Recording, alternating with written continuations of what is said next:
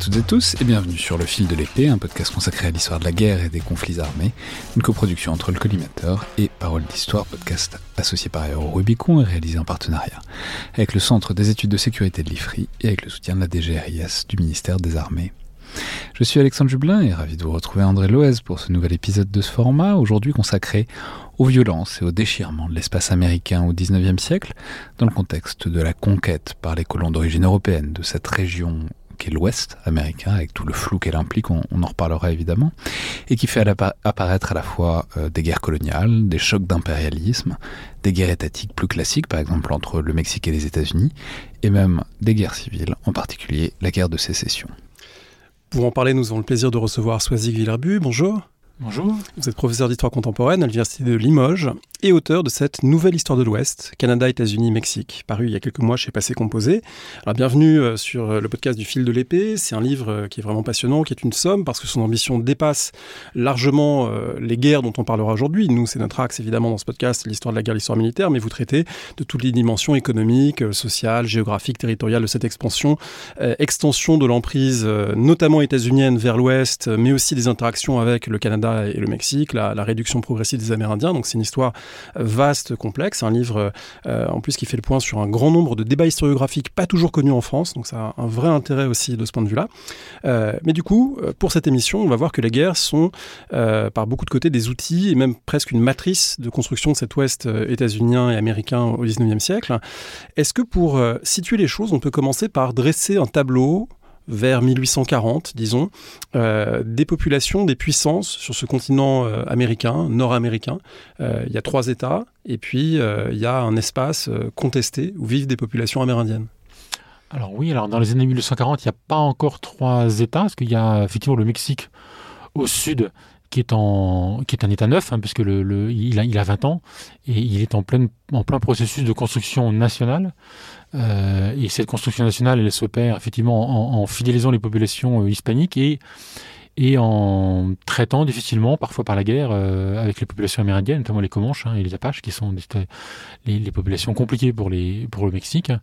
On a les États-Unis, effectivement, au nord, qui est un, un État neuf aussi, mais un, un peu moins que le, que le, Mexique, mais qui est aussi en, en phase de construction nationale et qui est surtout complètement déchiré dans les années 1840 par le, la, question de l'esclavage. Euh, oui, c'est la question centrale sur laquelle on va revenir à, de nombreuses reprises. Effectivement, entre, entre nord et sud, et avec une, une pulsion euh, expansionniste qui est là depuis le, depuis le début du pays. Hein. Le, le, pays naît en grande partie aussi de cette pulsion expansionniste. Il fallait franchir les Appalaches, et là, on a franchi le Mississippi, donc il y a cette pulsion-là. Et évidemment, c'est une pulsion euh, anti, anti-autochtone, puisque l'idée est quand même de prendre les terres des autochtones pour euh, euh, y installer des colons. Donc il y a nécessairement cette phase de conquête. Et puis plus au nord, il n'y a, pas encore euh, d'État au sens strict, puisque c'est encore, un ensemble de colonies britanniques.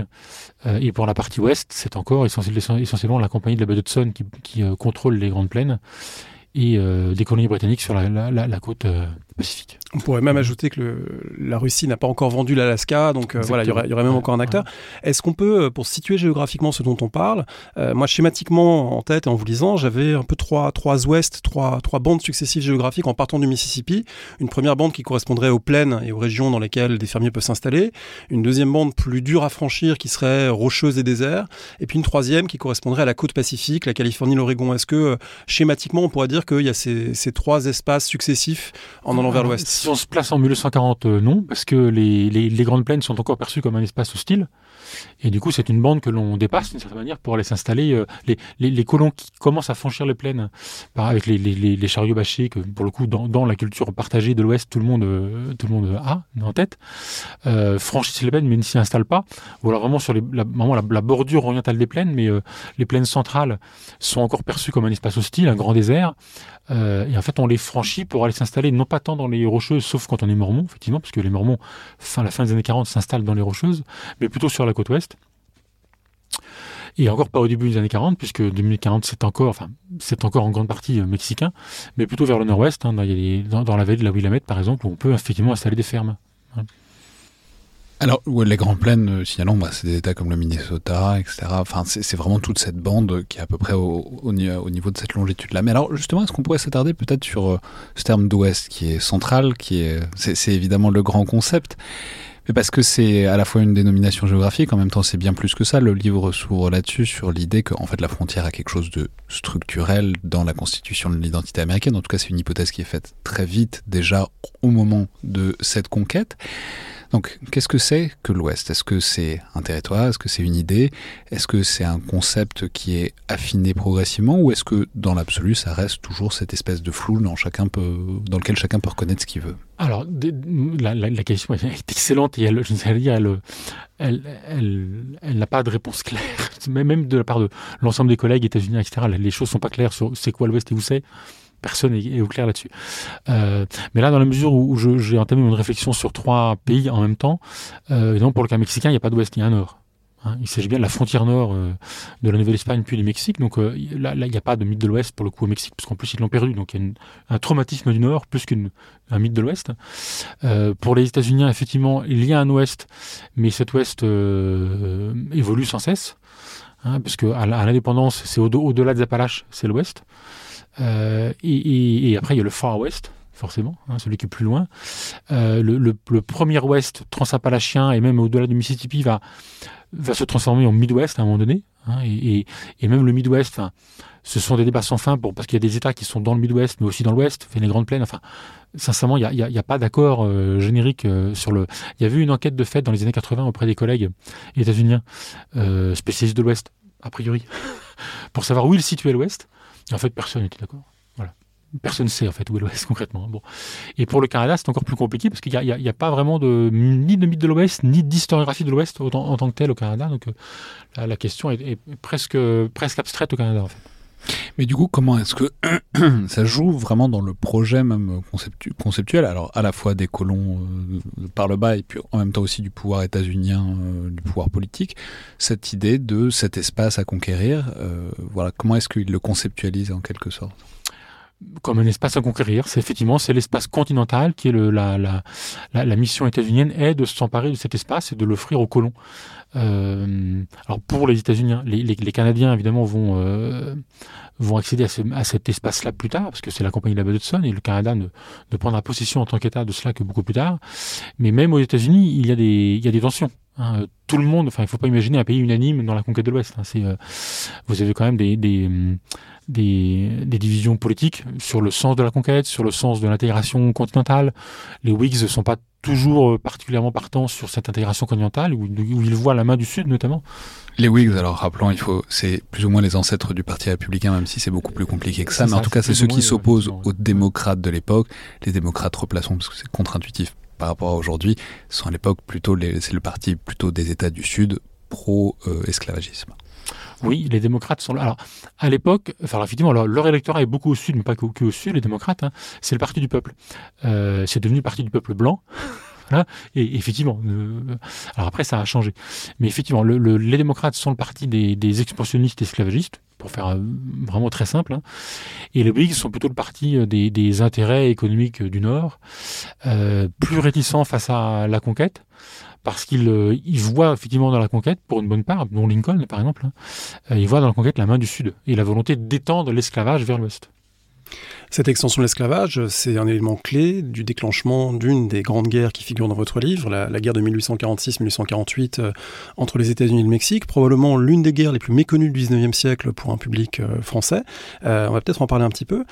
Euh, avant d'en parler, il me semble qu'il faut faire un point sur quelque chose qui est peut-être un peu technique, mais qui est très important pour comprendre la dimension territoriale des questions dont on parle. C'est que euh, on a aujourd'hui des États-Unis qui ont 50 États, mais ces États, avant d'être des États, le plus souvent étaient des territoires, et avant d'être des territoires, bah, ils n'étaient euh, pas forcément peuplés, organisés comme tels. Donc en fait, il y a un processus graduel, et ces États peuvent demander à adhérer à l'Union, ou l'Union peut les reconnaître comme des États qui adhèrent.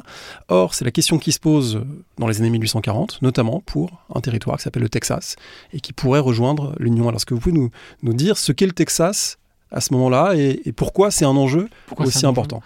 C'est un enjeu parce que le, le, Texas, qu'on appelle au départ le Texas, il est, espagnol, c'est une colonie, enfin une, province de la Nouvelle-Espagne, euh, mais c'est une province euh, frontière d'abord de la Nouvelle-France, euh, après des, États-Unis.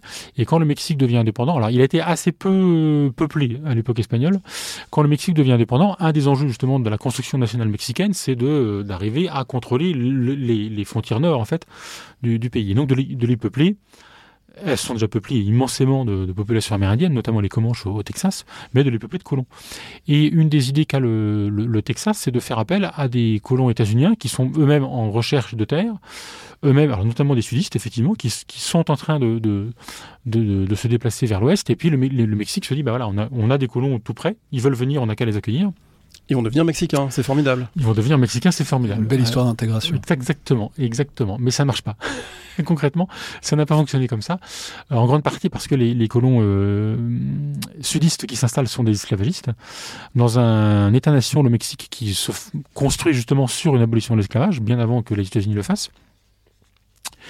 Et on aura euh, cette, cette, difficulté à, à, gérer cette population. Alors, sachant que le, Mexique, lui, vit des tensions entre deux modèles possibles, un modèle fédéraliste et un modèle centraliste, et que le, on a aussi beaucoup d'hispaniques au Texas qui militent pour une décentralisation maximum, un régime fédéral au Mexique, et donc une province texane parfaitement autonome. Donc il y aura à un certain moment quand même un accord entre euh, des colons états-uniens qui veulent plus de liberté, et puis des hispaniques qui eux-mêmes sont plutôt pour un régime très très fédéraliste, très décentralisé.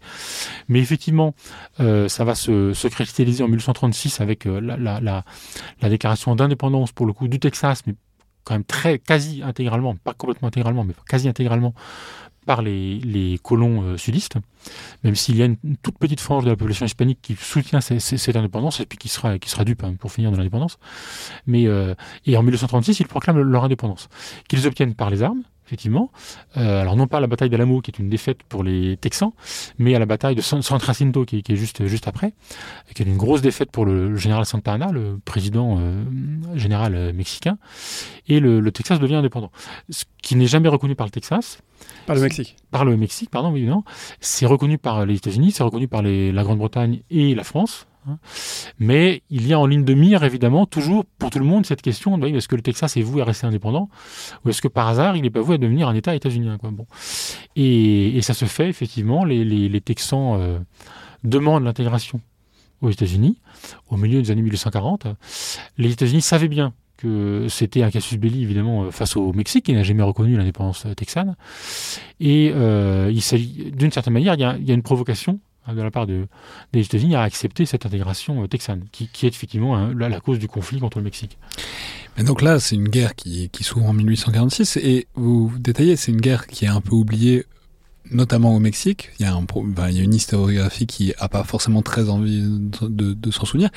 Et de l'autre côté, du côté américain, il y a une relecture de ce conflit comme d'une évidence, etc. D'un côté, il y a un État qui est centré par avec une vision, un projet, etc. Et de l'autre, le Mexique, euh, qui est beaucoup moins bien que ça.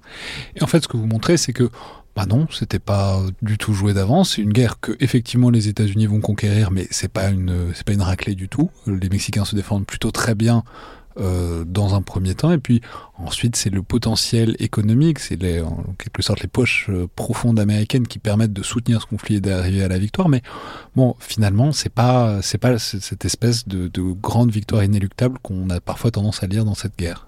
Non, et, ça a surpris les États-Unis qui euh, avaient une vision du Mexique, mais comme beaucoup d'historiens, et une, vision qui traîne encore de nos jours, notamment effectivement dans le western, par exemple, ou la BD western, comme un État, un État en échec un État-nation qui ne fonctionne pas, qui vit dans le chaos, euh, où rien ne fonctionne, une population oui, pauvre. Dès fédéralistes, on hein. peut les corrompre avec quelques pesos et puis et ça euh, marche. tournent les yeux. et ça marche. Et en fait, ce qu'ont montré beaucoup de collègues états-uniens et mexicains, hein, parce que les Mexicains ont commencé assez récemment à se poser la question de cette période de l'histoire mexicaine qui pendant longtemps a été aussi pour eux vécue comme un, un drame parce qu'ils y voyaient aussi le chaos et puis la défaite finale et donc le traumatisme.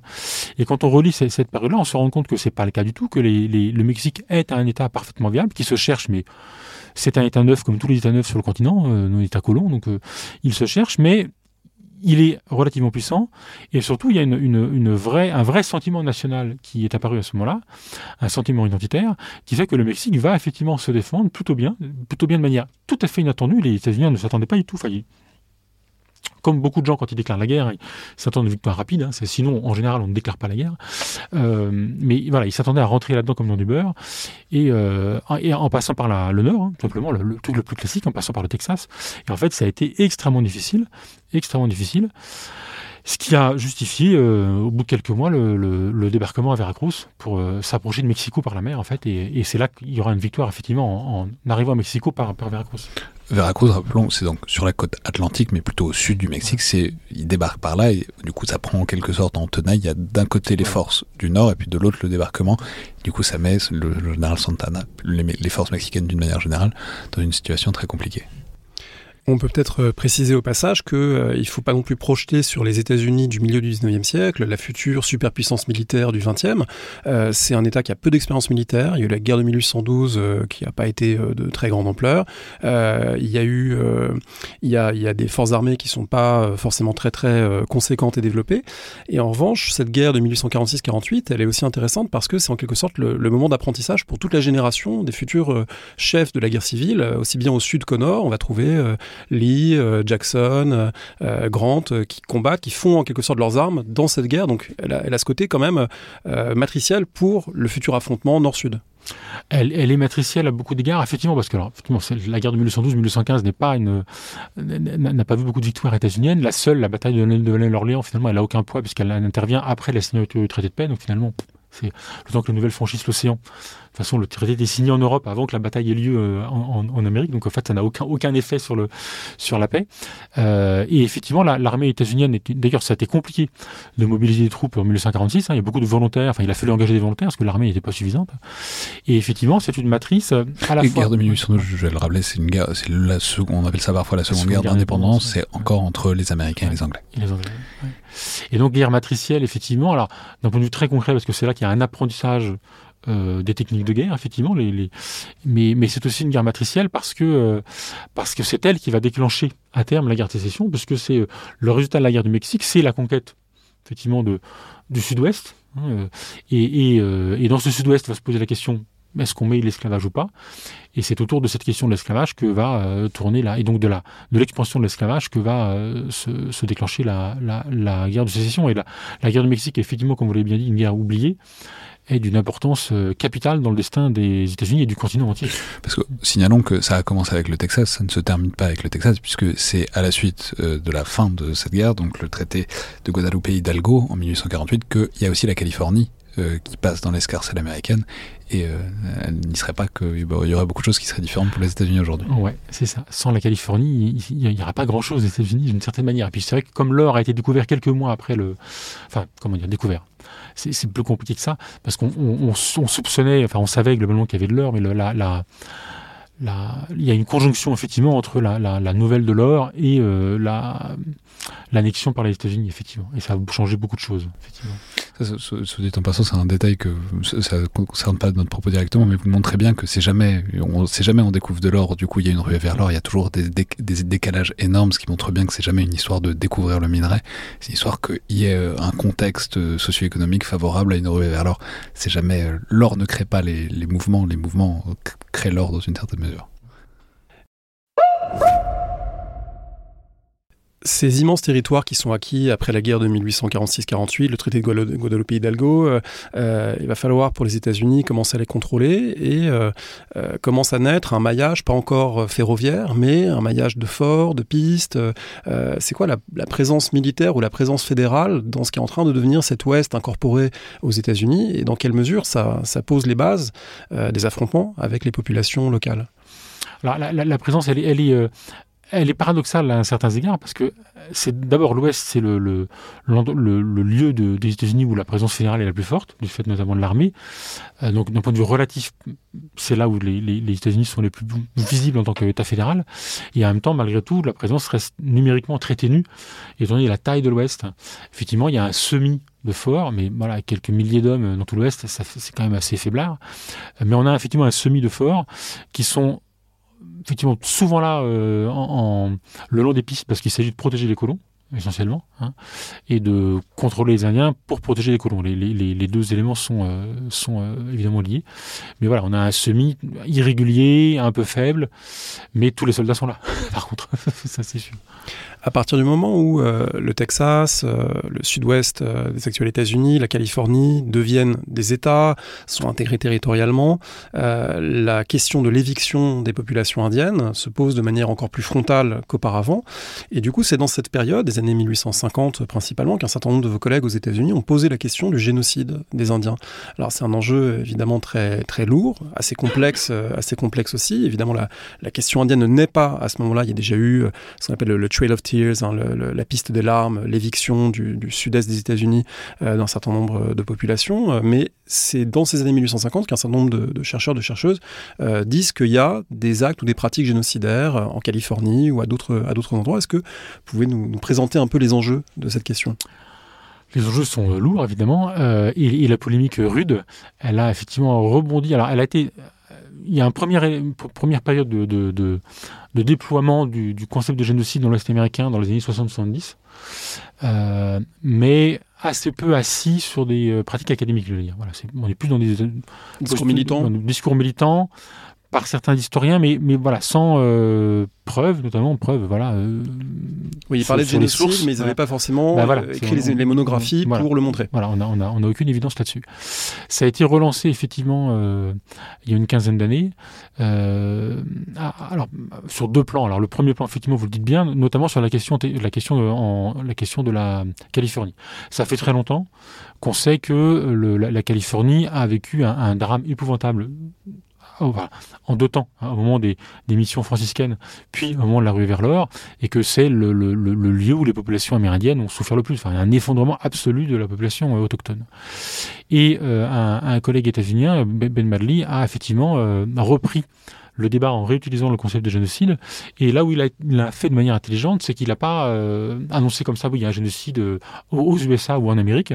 Il, a, il s'est plongé dans les sources et, en travaillant par étude de cas, effectivement, notamment sur les Yuki de, de, Californie, en, montrant qu'il euh, y, avait effectivement des, des pulsions génocidaires et des génocides, non pas contre les autochtones en général, mais contre certaines populations autochtones, on pouvait le démontrer.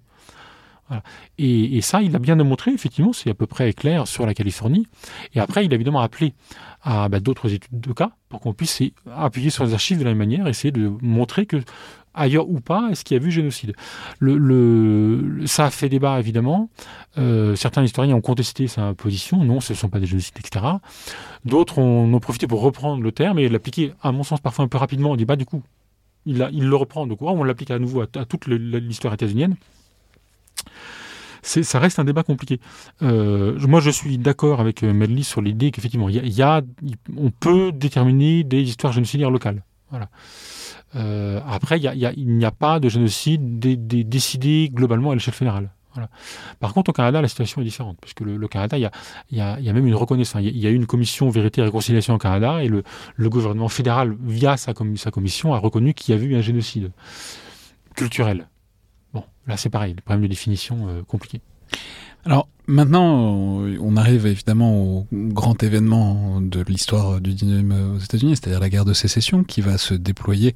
on a déjà commencé à l'aborder, mais ça va se déployer notamment autour de la question de quel régime de loi, quel set de loi on, met dans ces nouveaux États, le Texas, la Californie, mais c'est pas le seul. il y a aussi tous les États qui sont intermédiaires.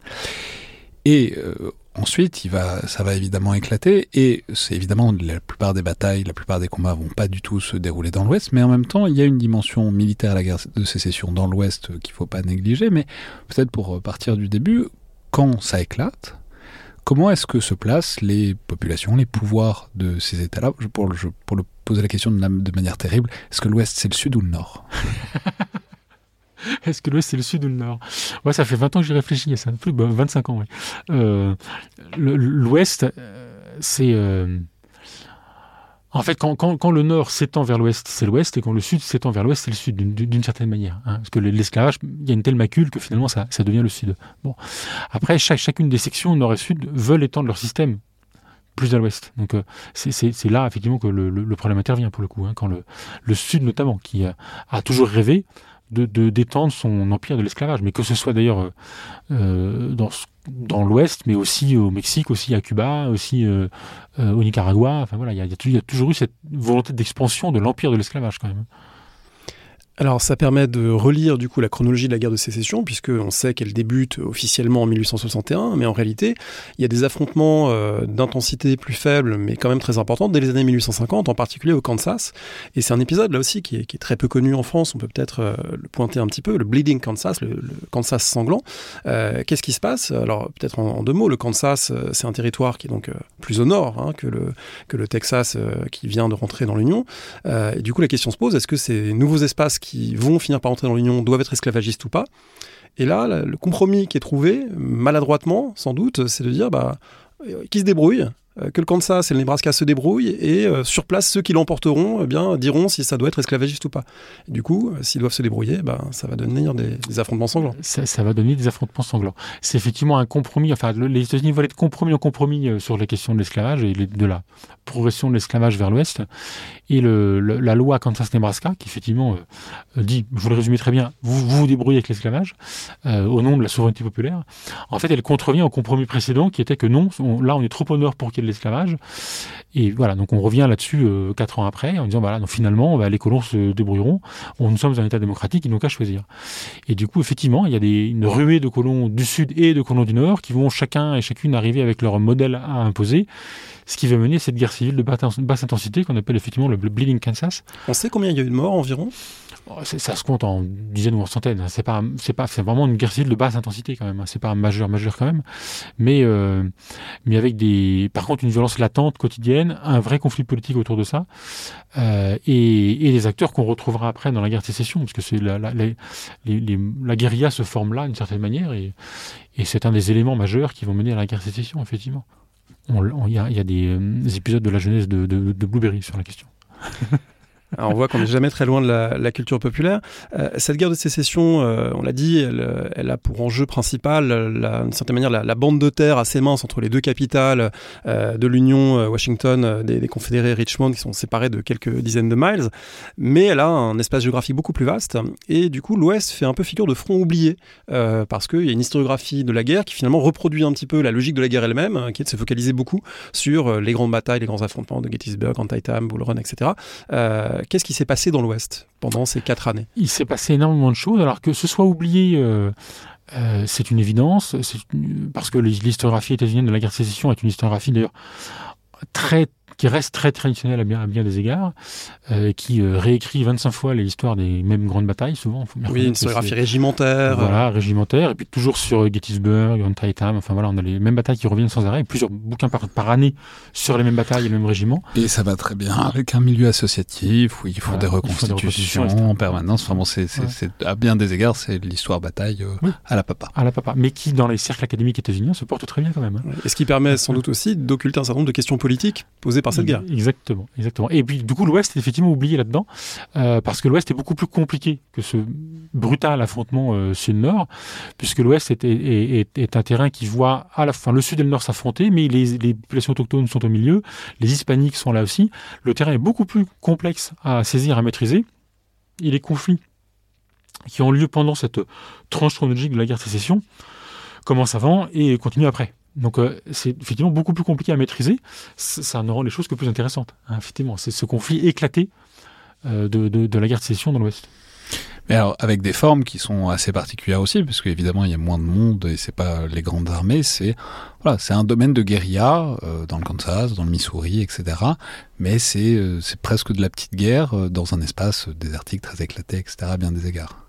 Bah pour ce qui est effectivement de ce modèle-là, parce qu'il y, a plein de conflits qui s'enchevêtrent dans, l'Ouest, mais effectivement, Missouri et Kansas sont les deux États où il y a le, plus de, de guérilla. Ce ne sont pas les seuls, hein, mais ce sont les, États où la, la guérilla la plus, de loin la plus importante, effectivement. Euh, petite guerre, guérilla euh, une extrême violence. Hein, on a des épisodes. Euh, d'une extrême violence autour des figures de, de par exemple, de euh, Bloody Bill Anderson, qui est un de ses lieutenants et qui a également commis des massacres. Ah, il faut mentionner l'un des plus célèbres qui prend part évidemment à cette guérilla dans le Missouri, c'est évidemment Jesse James. Jesse James, alors qui est intéressant presque plus pour la pour sa sortie de guerre ratée que, que pour son rôle dans la dans la guérilla, parce que euh, voilà, c'est un guerrier parmi les autres. Il est tout jeune à l'époque, voilà. Effectivement, c'est un guerrier mais il est surtout intéressant. Les, les historiens l'ont bien montré pour la sortie de guerre en fait. Euh, Jesse James fait partie de ceux qui n'ont pas réussi à sortir de la guerre finalement, pour lequel il y a eu une trahison euh, à la paix dans la renquête du Nord, et qui, qui n'a pas quitté son éthos guerrier au service de la cause esclavagiste, qui va juste, le, enfin avec son frère, le, le, le réemployer au service d'un banditisme qui va euh, euh, être pratiqué au nom de la, cause perdue d'une certaine manière. Mais enfin, c'est du banditisme, voilà, c'est qui, s'habille des oripeaux de la cause perdue, de la part de, de, de, gens qui n'ont pas réussi à, à, à, arrêter de se battre d'une certaine manière. Ce qui est logique aussi dans la mesure où si on peut démobiliser des armées régulières, euh, levées avec des officiers, un système de commandement, etc., qui existe plus à l'est, les armées de Lee qui se rend à Appomattox. Et déjà, c'est pas facile. Et c'est pas toujours facile, mais malgré tout, c'est plus cadré. Euh, on comprend qu'à l'ouest, euh, où c'était déjà des formes beaucoup plus incertaines, beaucoup plus fluides de recrutement, euh, d'agrégation de groupes divers, variés, des gens qui rejoignent une bande de cavaliers, qui en repartent, qui pillent, qui combattent, etc. on comprend qu'il y a une transition guerre-paix qui est plus complexe. Qui est beaucoup plus complexe. Le, le, le, le grand massacre de, des Cheyennes à Sand Creek en 64, il est effectué par des miliciens locaux, donc à nouveau, hein, des, des, gens qui seront encore là après, de toute façon, sous d'autres formes, parfois même dans la milice. Et le, le Chivington qui menait les troupes au moment du massacre euh, était un ancien pasteur, donc euh, colon, pasteur, etc., mais, qui a massacré les, les à Sand Creek. Et puis dans les conflits autochtones, évidemment, bah, la, la, fin de la guerre, la guerre de sécession, donc la guerre nord-sud, n'a absolument pas mis fin au conflit contre les Apaches, les Comanches, les Lakota, etc. Et justement, il faut en parler maintenant et dire que parce que donc il y a ce conflit qui est euh, tel qu'il est très différent de celui qui est à l'est dans ces régions-là, et puis vient se surimposer dessus évidemment les guerres contre les Indiens, puisque les Indiens voient ça, ils en profitent un peu, et puis en même temps ensuite euh, c'est au contraire les colons qui vont en profiter, qui vont profiter du contexte pour essayer de réduire. Donc en quelque sorte, comment est-ce que euh, les deux se superposent, comment est-ce que les guerres indiennes se réintroduisent dans ce contexte de guerre de sécession dans ces, dans ces régions-là? Elles se réintroduisent euh, parce qu'effectivement, comme vous l'avez bien dit, chacun profite finalement de la situation. -dire que même les Français pour euh, mettre un pied au Mexique. Exactement, même les Français pour mettre deux, pieds au Mexique, puis après être euh, chassés à, coup, de pied aux fesses. mais effectivement, les, les, les, les, Apaches, par exemple, vont profiter effectivement du conflit entre Sud et Nord quand les Sudistes vont envahir le, le, le, Nouveau-Mexique vont en profiter pour essayer de reprendre leur position. les, les Dakota euh, dans le, Minnesota vont profiter finalement du départ des troupes fédérales pour euh, se lancer dans une révolte qui échouera euh, complètement. Mais il y, a, effectivement cette idée de on profite du vide pour se, révolter. Et, à contrario, les, miliciens de Chimington vont profiter eux aussi du vide fédéral pour massacrer des, des Cheyennes. Donc chacun effectivement tire profit d'une situation d'instabilité effectivement pour essayer de renforcer ses positions. Est-ce qu'on peut revenir sur cet événement 1862 hein, qui, euh, qui, a des dénominations différentes suivant les points de vue? Il y en a qui parlent de soulèvement des Dakota, de révolte des Dakota ou de guerre des Dakota. Euh, qu'est-ce qui se produit? Parce que c'est un événement qui est assez emblématique aussi du type de violence qui pouvait exister entre population indienne et, euh, colons états-uniens. Alors c'est un événement qui effectivement dont le nom est intéressant.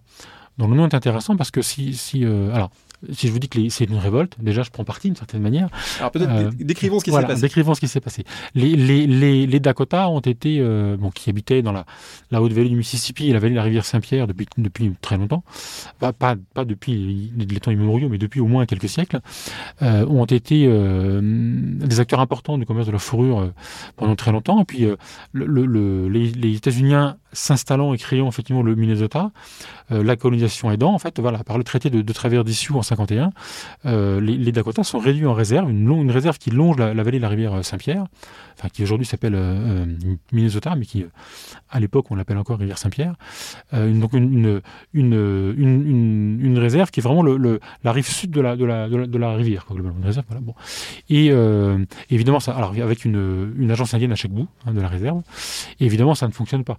La réserve est totalement insuffisante pour faire vivre les populations autochtones, qui sortent le plus souvent de la réserve pour continuer leur mode de vie en allant chasser en saison le bison. Dans, oui, parce qu'en plus la, la, conception même de l'espace qu'implique l'idée de réserve contrevient généralement ah, aux pratiques sociales des populations amérindiennes qui ont des terrains euh, mouvants, qui peuvent se déplacer pour différentes raisons. Voilà, c'est ces deux conceptions de l'espace qui sont orthogonales l'une à l'autre. Qui n'ont totalement rien à voir, sachant que les Dakota n'étaient pas des populations nomades, mais semi-nomades, hein, donc qui, euh, qui, avaient des villages en dur le long de la rivière, mais qui en saison, effectivement, partaient à la, chasse dans la prairie. Et là, bah, en gros, on leur dit, bah, vous ne le ferez plus. En même temps, bah, voilà, elles le font quand même. Euh, donc ça pose des tas de problèmes euh, majeurs. Et, euh, et en 1962, effectivement, en profitant du contexte de guerre, et euh, parce que le, le, les, les, rations promises n'arrivent pas ou mal comme d'habitude, euh, un certain nombre, pas tous, un certain nombre de Dakota décident de se soulever. Ils arrivent à, à convaincre le grand chef euh, Little Crow de, de, se soulever avec eux. Il y croyait sans doute pas beaucoup, hein, mais euh, il ne pouvait pas vraiment faire autrement, donc il, il est allé au, en soutien. Euh, donc une révolte qui au bout de quelques semaines a été totalement écrasée qui a quand même effectivement occasionné plusieurs centaines de morts chez les colons. Parce que pour le coup, effectivement, c'est un des très rares épisodes où les, les, les, autochtones vont sortir de leur réserve et massacrer des centaines de colons. C'est très rare que ça arrive comme ça, mais voilà, il faut quand même le signaler quand ça arrive. Oui, parce que ça rejoint tout le discours justement produit aux États-Unis pour dire il faut qu'on se protège de ces sauvages qui sont prêts à massacrer des innocents, fermiers, euh, des armées, etc. Généralement, c'est du discours. Là, pour le coup, là, ça correspond à une réalité. Voilà, c'est entièrement vrai, avec des mouvements de panique euh, terribles. Et euh, donc, et pour le coup, un, un un, une révolte matée au bout de, de, de quelques semaines, assez rapidement, euh, avec l'intervention de l'armée fédérale du général Pop, qui venait d'échouer euh, lamentablement euh, contre les sudistes à l'Est. Hein. Bon. C'était plus simple finalement contre les, les Dakota contre, contre les, les sudistes. Ouais. Et en fait, effectivement, il y a le problème du nom. Euh, pendant très longtemps, ça a été juste comme, enfin, c'est la, la, la, révolte Sioux, voilà, la révolte Sioux, avant qu'on se rende compte que c'était pas que des Sioux, c'était Dakota, les Sioux étant beaucoup plus complexes que juste ça. Donc, euh, révolte Dakota. Euh, ça a été euh, renommé récemment, notamment quand on a célébré le, le 150e anniversaire dans le Minnesota, où on a appelé une guerre, effectivement, une guerre entre Dakota et États-Unis. Et même euh, Anderson, le, le, grand historien du conflit, hein, qui euh, depuis a, a, dit voilà, c'est une guerre totale. Bon, en six semaines, je trouve ça un peu curieux d'appeler ça guerre totale parce que il y a quand même quelques centaines de morts en six semaines. Bon, guerre totale, ça me semble un peu exagéré. Le concept de guerre totale va correspond rarement à grand chose par ouais, C'est mais... ça, on est d'accord. Bon. Et en fait, euh, moi, c'est le terme de guerre qui me dérange parce que si on dit c'est une guerre, je, je vois bien le, le, la logique qu'il y a derrière, qui est de rendre finalement aux populations autochtones euh, une sorte de, de, de, de dignité. Alors voilà, ce ne sont pas des populations de sauvages révoltés, ils ont une égale dignité et on fait la guerre entre États. Bon.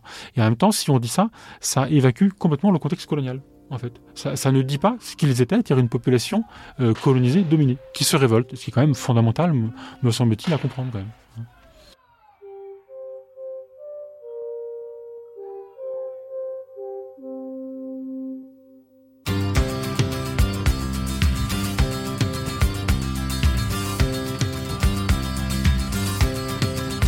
Si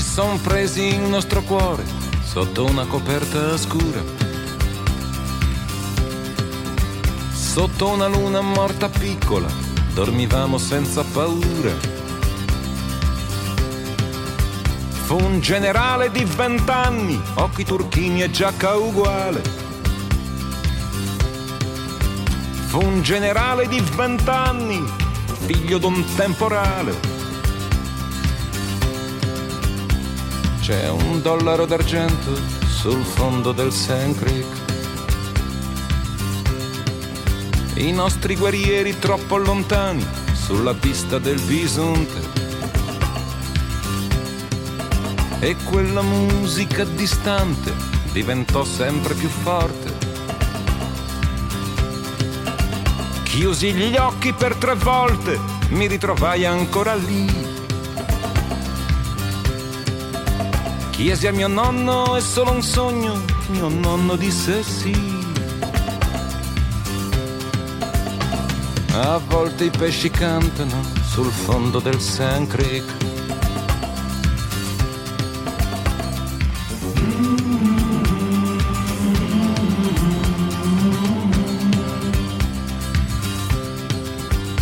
Sognai talmente forte che mi uscì il sangue dal naso.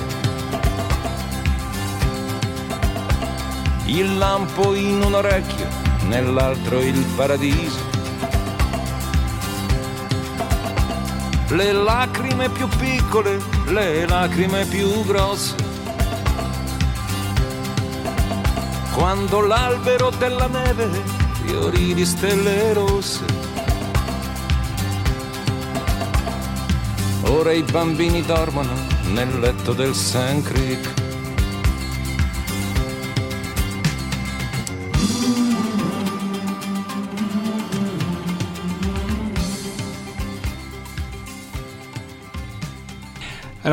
Ensuite, euh, donc c'est des révoltes qui vont être euh, réduites euh, très brutalement. Et ensuite, bah, il, y a cette sortie de guerre civile qui a un moment de réaccélération en quelque sorte de l'emprise, alors du Nord victorieux sur cet espace-là. Ça va passer par plein de choses, ça va passer par des artifices légaux, ça va passer aussi.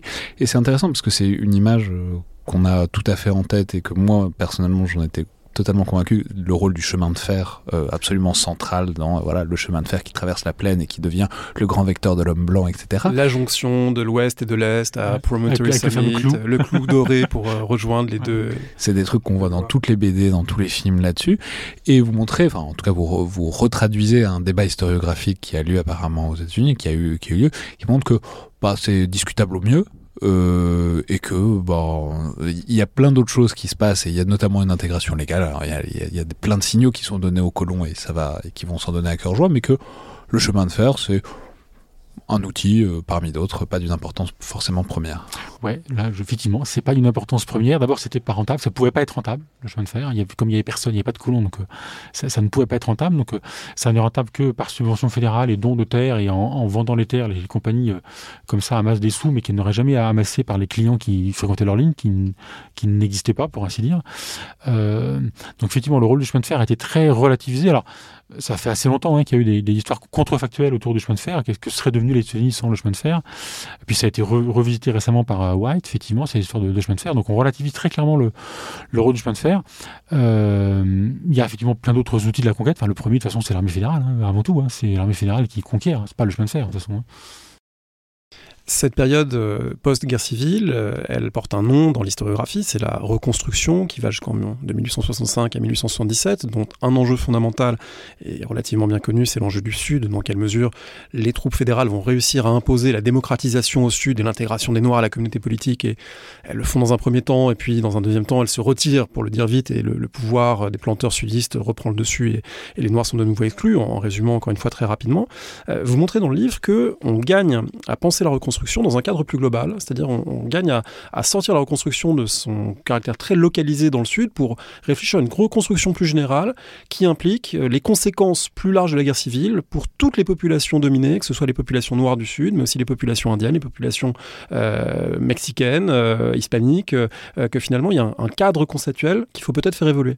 Oui, ça c'est un des grands acquis de, la recherche récente, récente aux États-Unis, le, concept de grande reconstruction qui a été porté par Elliot West, bien nommé. Hein. Ce serait bien hein, si, on, portait tous le nom de la région sur laquelle on travaille, ce serait sympa. Euh, et Elliot West, non, Je suis en train de me demander ce que ça donnerait pour moi, je suis pas sûr. Bon, peut Donc Elliot West, qui effectivement a, développé cette idée d'une grande reconstruction qu'il ferait commencer non pas au lendemain de la guerre de sécession, mais au lendemain de la guerre du Mexique. Voilà, le, la, guerre du Mexique, pour les raisons que j'évoquais tout à l'heure, euh, génère une, obligation de, repenser le pays. Parce qu'il faut intégrer les populations hispaniques, euh, parce que ça mène à l'exacerbation du conflit nord-sud, euh, qu'on a des populations autochtones qui sont là également, et effectivement, du coup, on repense l'ensemble, et en comparant effectivement le sort des trois populations, et notamment des deux euh, euh, pensées comme inférieures très clairement, et qui sont racisées de manière outrancière, les populations autochtones et les populations afrodescendantes. Et effectivement, on repense les deux. Et les, projets fédéraux, ce qui est intéressant, c'est que les projets fédéraux, de, constater à quel point ils ont des, il y a des points communs, effectivement, dans, les deux cas. Hein. Euh, la, manière de penser ces populations racisées et de penser leur développement, avec tous les guillemets qu'on veut, mène à des schémas un peu similaires, effectivement.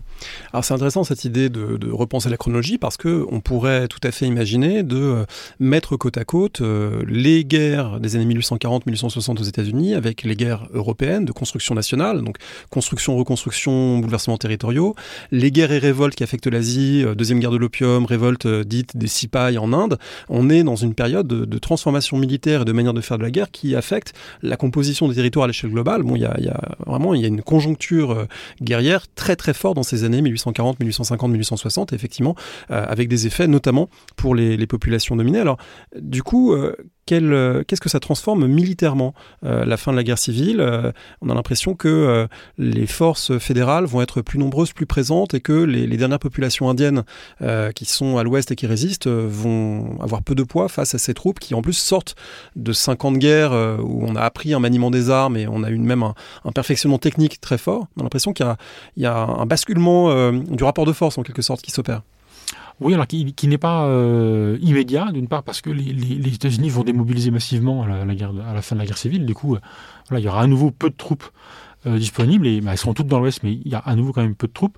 effectivement, il y a un effet mémoire sur les techniques et sur les officiers, ce qu'on a, enfin, comme Custer par exemple, euh, qui effectivement euh, a été héroïsé par ses actions dans la guerre de sécession et puis qui se retrouve après sur le terrain ouest, mais c'est pas le seul. Hein. Sherman, Sheridan, tous les grands généraux de l'Ouest sont des grands généraux des guerres indiennes en grande partie. Hein. Donc il y a effectivement un transfert de, savoir euh, pratique, notamment face à la guérilla, notamment dans, les, la, marche vers la mer en Géorgie en 1864 qu'on peut redéployer dans, dans, dans l'Ouest états-unien. Après, le, rapport de force, il est pas si, enfin, le, décalage n'est pas si brutal parce que quand on, à la fin des années 1860, dans les Grandes Plaines, par exemple, les, Lakota sont encore une grande puissance et une grande puissance en expansion. Donc, euh, le, rapport de force, il n'est pas si évident que ça. Et je rappelle quand même que Custer a perdu en 1876, donc euh, ça n'avait rien d'évident, hein, euh, la, la, défaite finale quand même. Est-ce qu'il y a une manière euh, amérindienne de faire la guerre ou est-ce que c'est vraiment spécifique à, chaque peuple? Euh, On sait que c'est des populations qui ont depuis longtemps adopté le cheval, euh, les armes à feu. On est loin voilà, de certaines représentations lance, arc et flèche qui pouvaient correspondre peut-être à certaines pratiques, mais c'est plus du tout le cas dans les années 1870. Et donc est-ce qu'il il y a des savoirs tactiques? Est-ce qu'il il y a des travaux qui permettent de, dessiner un petit peu les contours de cet art de la guerre s'il existe? Il existe, alors sur l'adoption du cheval, de l'arme à feu, c'est d'abord c'est très différencié en fonction des populations amérindiennes. Tout le monde n'est pas un nomade. Certains ont fait le choix de ne pas faire de pas passer au nomadisme. L'arme à feu a été pas mal adoptée, mais pareil, euh, de manière très différentielle, différenciée. Et même le, apprendre à servir d'une arme à feu sur un cheval, ça n'a rien d'évident. Donc tout, le monde n'est pas passé au même modèle qu'on a effectivement tous et tout en tête euh, de, ces Indiens euh, à cheval. Bon, ça ne représente pas tous les Indiens, évidemment. oui, il y, a des manières de faire des, manières de faire qui vont se retrouver quand même en échec. Euh, mais je dirais que c'est un peu la même chose que contre le Mexicain. C'est aussi un problème de nombre, tout simplement. Il y a aussi, un, dans, ces guerres-là, le déséquilibre numérique est quand même euh, majeur. c'est aussi bête que ça. Hein. Et les, les, s'en sont bien rendus compte. C'est-à-dire que euh, ils, savaient bien que leur victoire contre Custer, en 76, qui une victoire du nombre, parce que Custer a fait absolument n'importe quoi d'un point de vue tactique, et effectivement, il s'est retrouvé en minorité euh, face à des, troupes euh, gigantesques. Mais les Lakota étaient bien conscients, malgré tout, que, euh, enfin, les Lakota et les Cheyennes, leurs alliés, enfin, les Arapaho, enfin, tous les, alliés autour des Lakota à ce moment-là, étaient bien conscients du différentiel numérique et qu'ils n'y arriveraient pas. Hein. Il n'y a jamais eu d'armes lourdes, il n'y a jamais eu de, tentatives, euh, il n'y a jamais eu d'artillerie indienne par exemple Non. Et, alors, on parlait tout à l'heure de la révolte Dakota en 1962. Euh, il s'est passé au moment de cette révolte un, événement qui est assez. Euh, enfin, qui est tout à fait inédit, qui, n'existait qu'une fois. C'est effectivement les, Dakota qui s'attaquent à une ville. Pour prendre New Ulm. Quoi. c'est ce qui n'avait, d'un point de vue tactique, pas de sens. Mais effectivement, parce qu'ils savaient bien, ça, ça, ne leur servait à rien. Puis, de toute façon, qu'est-ce qu'ils auraient fait d'une ville qui n'est pas du tout de leur monde, a priori? Donc, euh, non, pour le coup, il n'y a pas d'artillerie indienne. Mais à l'inverse, on a pu voir, ça a pu être beaucoup glosé, euh, l'adaptation des blancs, enfin des colons, et de leur force aux tactiques indiennes, c'est notamment l'histoire des Texas Rangers, etc., avec euh, tous ces gens qui, pour essayer notamment de saisir les Comanches à une certaine époque, vont essayer de se former, vont essayer euh, d'adopter tout ça. Donc qu'est-ce qu'on peut dire de ce rapport en quelque sorte en, miroir? Il y a la supériorité évidente euh, technologique, disons, des, des Occidentaux, et ensuite, mais quand même avec des formes d'hybridation, d'adaptation qui font des formes d'affrontement qui sont quand même très particulières sur le terrain. Il y, a, des formes d'hybridation et des formes de collaboration. moi, je, enfin, je mettrai plus l'accent là-dessus, c'est-à-dire que on a quand même intégré aux armées euh, amérindiennes des scouts, euh, aux armées, pardon, aux armées états-uniennes, des scouts euh, amérindiens, hein, et on a la même chose au Canada. C'est-à-dire qu'il y, y, a des auxiliaires métis pour le coup dans l'armée, enfin dans les troupes canadiennes, dans la police montée canadienne, euh, de manière massive. Et effectivement, ça, ça, donne un avantage terrible aux troupes, qu'elles soient euh, canadiennes ou euh, parce que ça offre une porte d'entrée sur ces populations-là, à la fois en termes de réseaux familiaux, et puis en termes effectivement de savoir technique, d'accès aux ressources, etc. Le, Alors évidemment, quand je parle de collaboration, il y a un côté, en français, c'est, compliqué, le terme est un peu connoté, mais effectivement, on a des collaborateurs amérindiens ou métis euh, aux, armées euh, colons. Oui, parce que rappelons, enfin, c'est une guerre des raids, etc. Pendant face à laquelle, pendant un certain temps, les colons vont être un peu démunis parce que c'est des populations qui sont très mobiles, qui se déplacent très, euh, enfin, très nombreux, et donc il va y avoir tout un savoir-faire pour comprendre comment ils fonctionnent et comprendre comment les couper en quelque sorte de leur base. Et ça va être des guerres, ça va être des actions extrêmement brutales, extrêmement meurtrières pour la population civile. On peut mettre des gros guillemets sur le civil indienne, mais ça, va mettre quand même un, moment aux, États-Unis avant de comprendre comment faire. Les, oui, en même temps, ils vont assez vite comprendre. Enfin, ils ont, dès, la fin du 18e, dans les, dans les, guerres indiennes de la fin du 18e, les, États-Unis, mais comme les Britanniques avant et les Français avant eux, ont aussi bien compris que euh, s'attaquer au village et donc aux ressources, c'était quand même un, un, des principaux outils qu'on pouvait utiliser contre les populations autochtones. Quand même. Mais alors justement, toujours sur cette imbrication, on peut mentionner qu'il y a un grand épisode qu'il faut relire, qui, mène ensuite à toutes ces guerres indiennes, les dernières grandes guerres indiennes des années 70, 1870, pardon, c'est euh, la disparition des bisons. Euh, qui est, mais c'est toujours très intéressant, très stimulant parce que c'est un lien entre l'histoire environnementale, les pratiques sociales et ensuite une histoire plus politique et militaire. Ça a été lu, notamment du côté euh, des Indiens, comme une tentative quasi génocidaire, hein, de génocidaire pour les bisons, mais aussi en s'apprivant les Indiens de leurs moyens, de leurs ressources euh, alimentaires notamment.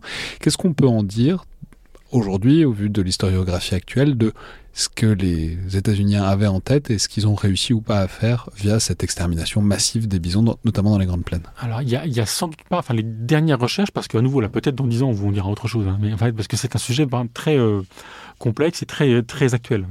Mais les dernières recherches tentent quand même à montrer qu'il n'y a pas, de la part des États-Unis, pas plus que des Canadiens, de plan d'extermination des bisons, de plan fédéral d'extermination des bisons avec euh, l'idée derrière que ce serait une extermination des, populations autochtones.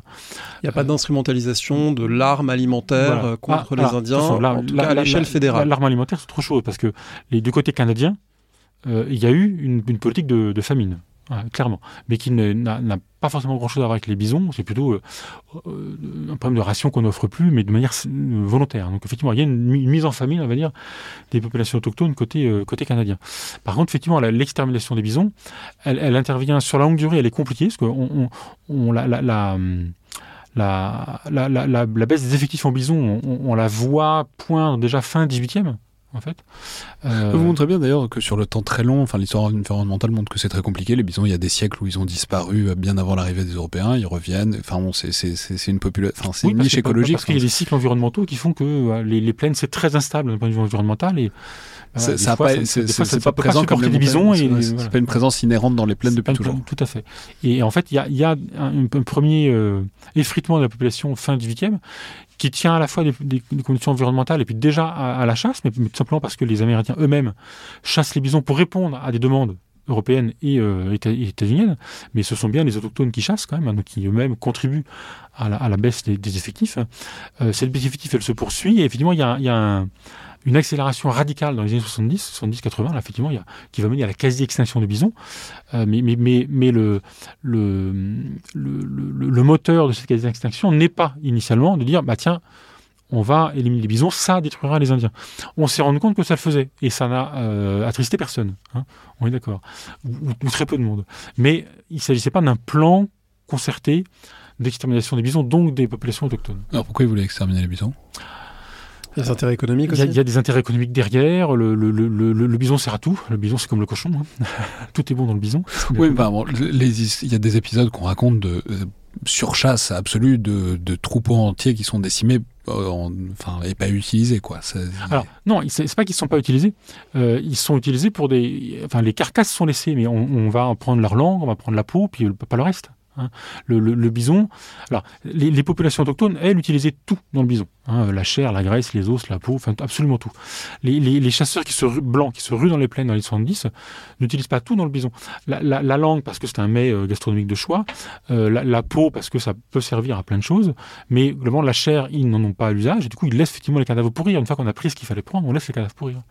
Du point de vue des États-Unis, lorsque ces derniers grands affrontements des années 1870-1880 contre les, les Nez percés, les Comanches, les Apaches ont lieu, euh, est-ce que l'option de la guerre est euh, on va dire unanimement partagée? Est-ce qu'on a des, voix discordantes? Est-ce qu'il y a des gens qui dénoncent, commencent à dénoncer la violence faite à ces populations amérindiennes? Est-ce que, voilà, est -ce que l'option guerrière est une évidence pour euh, l'opinion publique aux États-Unis ou est-ce que c'est un petit peu discuté?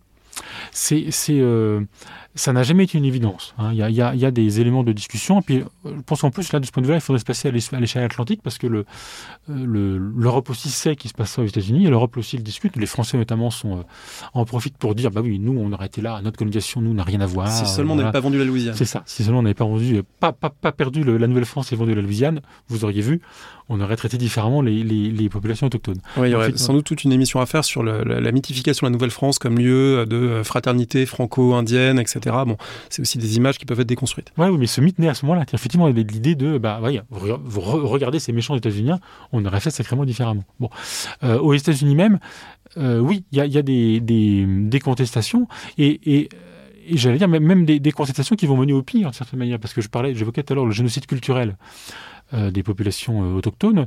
D'une certaine manière, le génocide culturel a été fait par des, des, des, des, blancs qui, qui euh, de toute, en toute bonne foi, voulaient le bien des Indiens, d'une certaine manière. Voilà. Qui, mais qui, parce qu'ils voulaient le bien des Indiens, voulaient faire disparaître les cultures indiennes. Voilà. Vous voulez que ça devienne des fermiers, chrétiens, euh, petits propriétaires, euh, allant à l'église le dimanche. Euh... Kill the Indian to save the man. Voilà, il fallait tuer l'Indien en, en, en l'homme pour, pour sauver l'homme, tout simplement. Bon. Et ça, je veux dire, c'est, c'est une politique euh, très condamnable, mais qui est faite en toute bonne foi, hein, pour euh, sauver les Amérindiens de la disparition. Il y a aux États-Unis une date euh, extraordinairement symbolique, euh, 1890, parce que c'est la date où le bureau du recensement des États-Unis dit officiellement que la frontière, au sens de euh, espace non euh, peuplé, non colonisé, est officiellement fermée. Mais c'est également la date euh, du massacre de Wounded Knee, euh, qui symboliquement aussi marque la fin des guerres indiennes. Est-ce qu'on peut dire un mot de cet événement? Oui, alors c'est symboliquement ça marque la fin des guerres indiennes, effectivement. Euh, enfin, ça a été érigé en symbole beaucoup au XXe siècle, et puis en plus il y a eu une reprise de, par, par, le mouvement amérindien dans les années 70 du, du site. Donc, euh... il y a eu un, un, livre très connu de Bury My Heart at Wounded Voilà, c'est ça, effectivement. Donc voilà, il y a, y, a, y a, cet effet mémoire sur ce lieu-là, qui est sur le temps long intéressant à la fois parce que c'est un, après tout, c'est un massacre amérindien comme il y en a eu beaucoup dans l'histoire états-unienne. Euh, c'est le dernier, mais bon voilà, il vient au bout d'une longue suite et en général, euh, ces massacres touchent des, villages de, de, ceux qui justement voulaient la paix en général. C'est, c'est le cas. Le...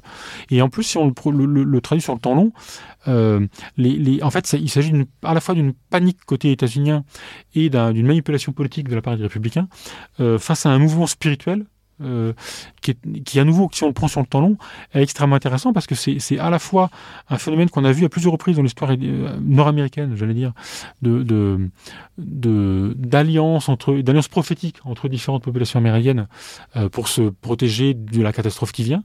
Et puis en même temps oui, euh, enfin, il y a une logique quoi. C'est oui. la, la, catastrophe est telle qu'il y a un messianisme qui apparaît ouais. derrière pour donner de l'espoir quoi. Voilà qui est, qui est normal je veux dire. Bon. Et en même temps c'est aussi une rencontre religieuse il y a des éléments chrétiens dans le, nouveau culte etc donc sur le temps long c'est extrêmement intéressant mais effectivement ça a généré des angoisses côté états-unien qui ont généré ce massacre. Effectivement, qui est le, dernier massacre amérindien. Est-ce qu'on peut relire l'histoire de l'Ouest au XIXe siècle comme euh, finalement le, le, un Ouest produit par la violence? Est-ce que la, violence, la guerre sont euh, une clé de lecture euh, globale? Le concept clé, c'est évidemment celui de, frontières défendu par Turner et euh, complexifié euh, depuis un siècle par toute une série d'autres travaux. Mais est-ce que derrière cette frontière, il n'y a pas quand même l'idée que la violence a été la forge, en quelque sorte, de cet Ouest états-unien? Alors la, la, la violence, le, le, concept lui-même est, est, tellement polysémique que c'est compliqué de le lire. Ce qui est sûr, c'est que c'est un territoire colonial. Et comme tout territoire colonial, il est, il est construit par la violence. La, la, la colonisation est une violence à tous égards. Et une violence euh, assumée aussi bien par l'État que par des groupes non étatiques. Euh, c'est aussi un espace dans lequel euh, l'État fédéral va finir par dégager complètement ce monopole de la violence, mais elle peut aussi être déléguée à certains moments à des milices, à des colons qui sont armés eux-mêmes.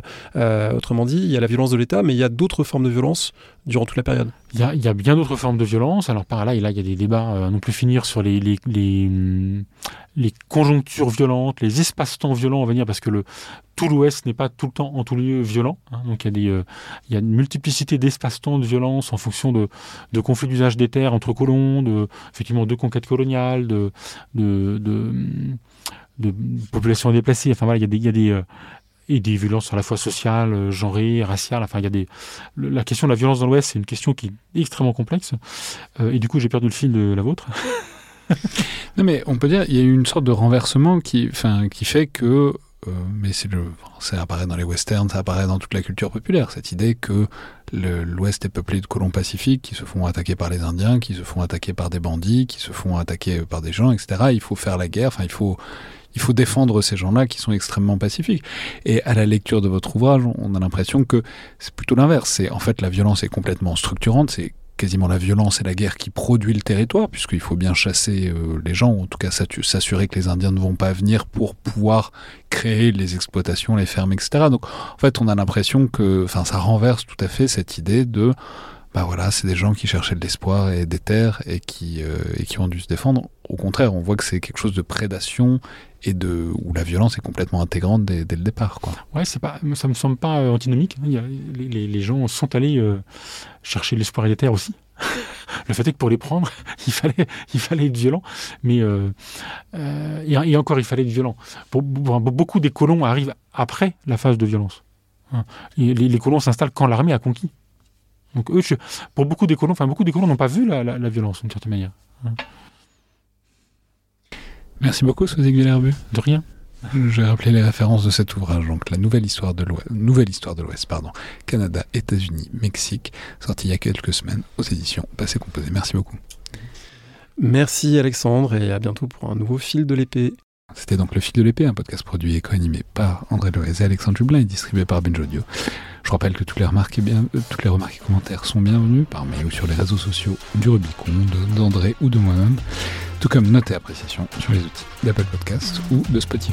Merci à toutes et tous et à la prochaine fois.